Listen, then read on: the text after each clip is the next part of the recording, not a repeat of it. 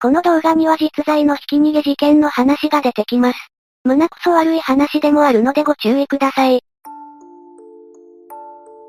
ゆっくりの、怖い話。ひき逃げした大学生、あと9年逃げ切れば無罪になる。2チャンネル、何時？ここに2022年に起きたとある事故のスレが立った。ひき逃げした大学生かっこ25、あと9年逃げ切れば無罪になる。これは今からちょうど1年ほど前のひき逃げ事件に関する記事です。未だに捕まっていないので懸賞金もかけられているようです。しかし今のこの国でそうそうひき逃げ犯が逃げ切れるものでしょうか防犯カメラがないような場所で犯人の特定ができていないのでしょうかどうやら特定はできているようです。釣り目で耳に特徴があるそうです。ここまでわかっていてなぜ逮捕できないのでしょうかこいつマジで捕まらんよな。どんなテクニック使ってるんや。もう韓国でチキン屋やっとる。毎日すれたてしろ。ひろ。なんでもない。ひろゆきに似ているとでも言いたいんでしょうかあんな思いつきでやって逃げ切れるってやべえよな。防犯カメラで追えんのかよ。なんで逃げ切れんの？まさか上級。韓国人感あるな。祖国帰ってそう。時効って廃止されたんじゃないの？殺人とかだけやぞ。もう死んでるんやないの？顔変えて潜伏してんのか？それか日本にもうおらんのか？最近よく見るなって思ったけど去年の事故なんか、こんなわかりやすい顔でも捕まらんもんなのね。どうせ女の家にかくまわれてる。住人たちも捕まらないことを不思議に思っているようです。生ポもらって楽々生活とか抜かしてたやつやろ。生ポどころか必死の逃亡生活やん。アベマニュースから引用させてもらいますが。私にとっての人生プランなんですけど。そんなものはありませんね。どうやってこれから生きていくかって言ったら生活保護というシステムがあるんですよ。とんでもないクソ野郎ですね。ひき逃げで犯人分かってるのに捕まらないってどういうことやねん。顔と名前割れてんのにあかんのか。顔も名前も割れててそこまで計画性もなさそうなのにまだ捕まってないんか。整形したら捕まらなさそう。実際整形しているのでしょうか？てか今時 SNS に上がってる画像って加工されとるもんやから実物とちゃうよな。右の方は元は動画なので加工されていないはずです。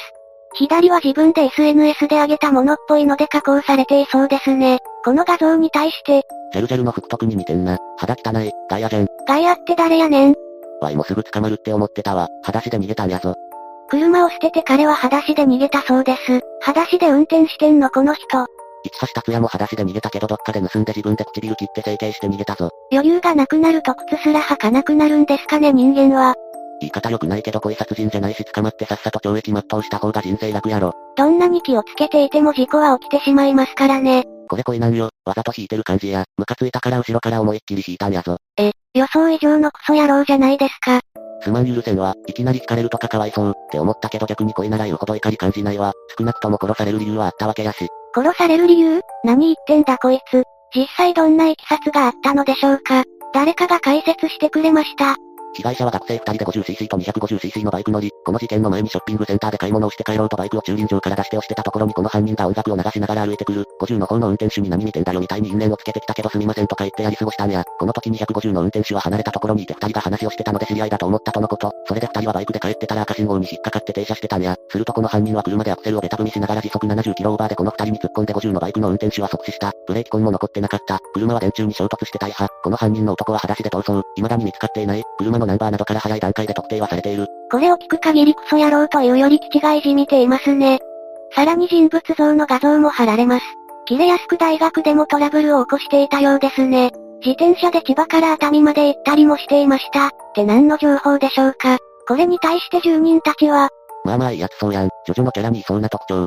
こいつに限らんけど初対面からガンガン喋れるやつってクソみたいなやつ多くない万引きはどうかと思うがその他は別にさらされるような性格でもないだろ。まあ犯人特定用なのかもだけど。中古品や安いのが好きとか草。チャリのエピソードなんやねん。陽キャやな。こういうやつの代わりに弱者男性捕まえろよ。陽キャ強者男性やん。はい無罪代わりに弱者男性逮捕しろ。一部頭のおかしい書き込みもありますね。自丸して見つかってないだけちゃうの。逃げた方向が海しかないから溺死した説あるよね。普通にどっかで自丸してそうやけどな。こんだけ見つからんと、ムカついたからってすぐ引くような短絡的な奴がここまで逃げ切れるんかな。すでに山の中で首でもくくっとるんやないか。すでに死んでる説を挙げる人もいますね。一年も逃げてるのはすごいな。親がかくまってるのか。こういう奴は親族もクズだからかくまってるよ。親族周りは徹底的にマークされてそうですがね。こいつのことかくまってたら罪になるん。3年以下の懲役か30万以下の罰金やね。500万ならかくまってる仲間に売られるから捕まるやろ。大学生だから一人で逃げ切るのは無理だし。これ500万って誰が払うの？親族、警察、はった。逃げてる本人が払うってどういうことよ。こいつ捕まえたら500万かよ。500万はでけえな。こいつ捕まえたら500万ってマジこういう賞金首を追う人たちはいないんかな。Y 大分県民やが見つけたらガチで懸賞金もらえるんか。懸賞金500万、ちょっと金視聴探してくる。フィクションと違って懸賞金で生活しているような人はほぼいないと思いますが、皆さんもこの顔を見たら賞金目当てでもいいので警察に通報しましょう。このスレは400ほどで落ちていきました。ネットニュース番組では最近もこの事件を扱っています。メディアが取り上げ続けないとなかなか情報が集まらず、逮捕まで時間がかかってしまうと思います。ちょっとでもこの件を知ってもらおうとこのスレをまとめてみました。遺族のために早く捕まることを願っています。少し短かったので、ひき逃げに関する2チャンネルの怖い話を集めてみました。ご覧ください。あんまり怖くはないけれど、よく考えたらちょっと怖い話だなと思ったこと。私は15年くらい前、両親の離婚のごたごたで田舎の祖母の家に預けられていた。そこにはおかっぱ頭で綺麗な着物を着た可愛い女の子がいて、いつも一緒に遊んでいた。ある日、女の子が道の真ん中に立っていて、車がすごい勢いでその子に突っ込もうとしていた。危ない、と思うより先に飛び出し、女の子を突き飛ばし、私が車にひかれてしまった。ひき逃げで、犯人は見つからなかった。なぜこんなことになったのかを聞かれたから、いつも一緒に遊んでいた女の子を助けようとしたと素直に話したら、そんな子は存在しないらしかった。私はいつも、一人で遊んでいたそうだ。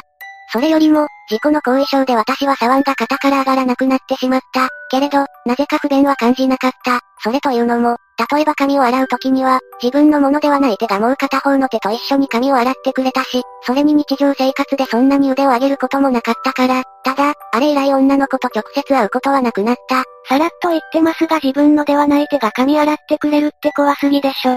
それを不思議と思わず、小学校高学年くらいになった頃、家が火事になった、祖母に連れられて外に出たけれど、家の中に、まだ女の子がいた。助けようと思ったけれど、祖母も近所の人も話してくれない。私は必死で、名前も知らない女の子を助けようとしていた。もちろん、誰にもその子は見えていなかった。最後に、女の子が見えなくなった時に、口が動いていた。多分、バイバイ、だったと思う。女の子の口が開いたの。その時に初めて見た気がした。次の日から、なぜか腕が上がるようになっていた。今もご体満足だ。女の子の名前も正体も声も未だに知らないけれど、家庭内のストレスで見た幻覚ではないと思う。最初はイマジナリーフレンドかと思いましたが幽霊の可能性もありそうですね。なんか目から知るが、火事の時は戻るな、という教訓をしっかり学ばないとな。いや幻覚だろ。この話が刺さる人とそうじゃない人がいるようですね。もう一つ短い話をご覧ください。俺の弟、小学生の時にひき逃げにあったのだが、その時の運転手の女性、目撃者の話によると、事故後すぐに車を降りてきた女は弟の体を何箇所か手で触れ、しばらくさすっていたという、ごめんね、と言いそのまま車に乗って去っていったという。ごめんで済んだら警察はいりませんよ。孫うことなきひき逃げです。その後、救急車で運ばれた先で医師が妙なことを言っていた。骨折したかのような所見があるが、骨はきちんと征服されている。しかしその場所の、特に目の周りの脂肪やら何やら、忘れていて、まるで下手くそな手術をした後かのようだ、と。また、体のあちこちにひどい出血の跡のような血だまりができているが、止血した後はない。ひどい擦り傷がたくさんあったが、砂や汚れがなく、洗ったかのように傷口は綺麗だった。一体何があったのですか？と救急隊員と揉めていた。結局弟は大事なく、しばらく入院して無事回復した。犯人はまだ捕まっていない。え、何者だったんですかね？ゴッドハンド。ゴッドハンドってすごい、そう思わせられる話でした。いかがでしたか？ひき逃げは当然良くないことですが、最初の話は明らかに声で弾いているので本当に捕まってほしいです。ぜひ感想をお聞かせください。ご視聴くださりありがとうございました。また見てね。